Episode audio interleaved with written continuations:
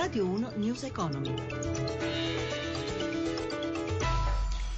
Buonasera da Stefano Marcucci, uno sguardo ai mercati, borse europee in ordine sparso in questo momento Milano la peggiore, perde oltre un punto percentuale, un punto e mezzo percentuali, deboli o poco mosse le altre del continente, pesa l'avvio negativo di Wall Street e il calo del petrolio ora a 44 dollari al barile, tra poco le chiusure con la redazione di Milano, adesso parliamo delle previsioni per l'economia italiana, avete già sentito nel giornale radio, le stime di crescita per il nostro paese saranno riviste a ribasso, lo ha annunciato il ministro dell'economia Pado, anche però ha sottolineato la creazione di posti di lavoro è più che proporzionale rispetto all'aumento del PIL. Nel DEF, ricordiamolo, presentato ad aprile, è indicata una crescita pari all'1,2% per quest'anno e all'1,4% per il prossimo, ma già nelle slide presentate a fine agosto per i 30 mesi del governo Renzi, lo stesso esecutivo si fermava all'1% per il 2016, un dato che è maggiormente in linea con quello dei previsori internazionali. Ma quali sono le ragioni che hanno portato alla revisione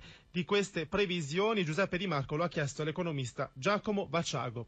Abbiamo avuto fra giugno e luglio una serie di shock negativi. Brexit il 23 giugno, la strage di Nizza il 14 luglio, il golpe con controvolpe in Turchia sempre il 18 luglio. Tutti questi fenomeni hanno colpito negativamente paesi verso i quali noi esportiamo più di quanto da essi importiamo. Secondo lei gli ultimi avvenimenti possono avere un impatto negativo anche per l'anno prossimo? Sì, perché non sono finiti. Il terrorismo, il controgolpe e la stessa incertezza legata al processo di uscita dell'Inghilterra dall'Unione Europea. Il ministro Padoan oggi ha anche detto che sono esagerate le preoccupazioni sulle banche e che in particolare i crediti deteriorati sarebbero sopravvalutati. Lei è d'accordo? Altre banche hanno altri problemi derivati e così via, penso alle banche tedesche, ma questo non mi consola. In un'unione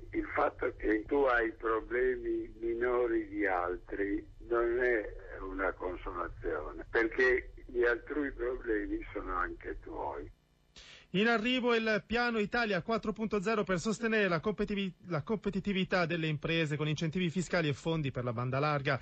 L'idea è mobilitare 17 miliardi di euro complessivi in investimenti. Gelsomina Testa.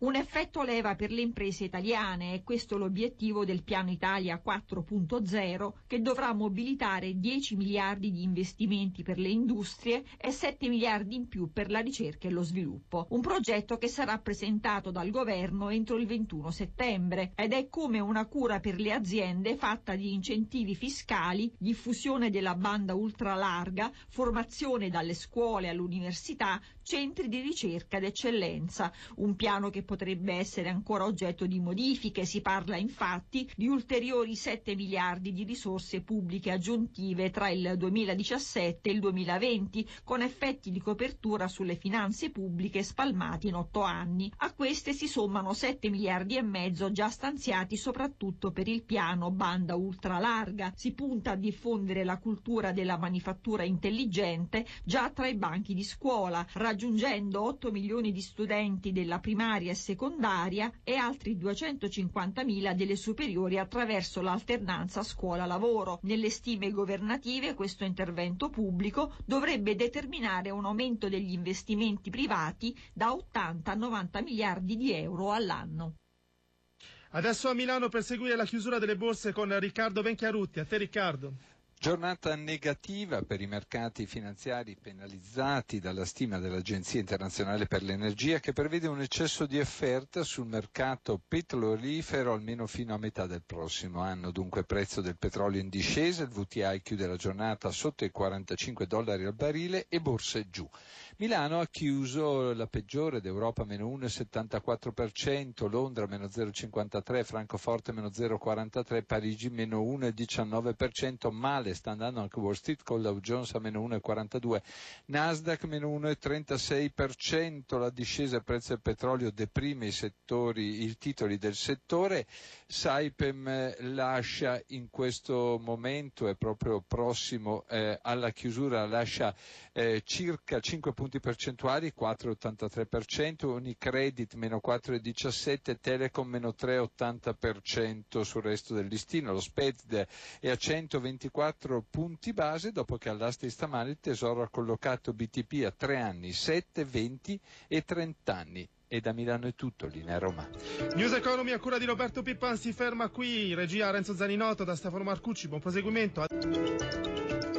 Radio 1 News Economy.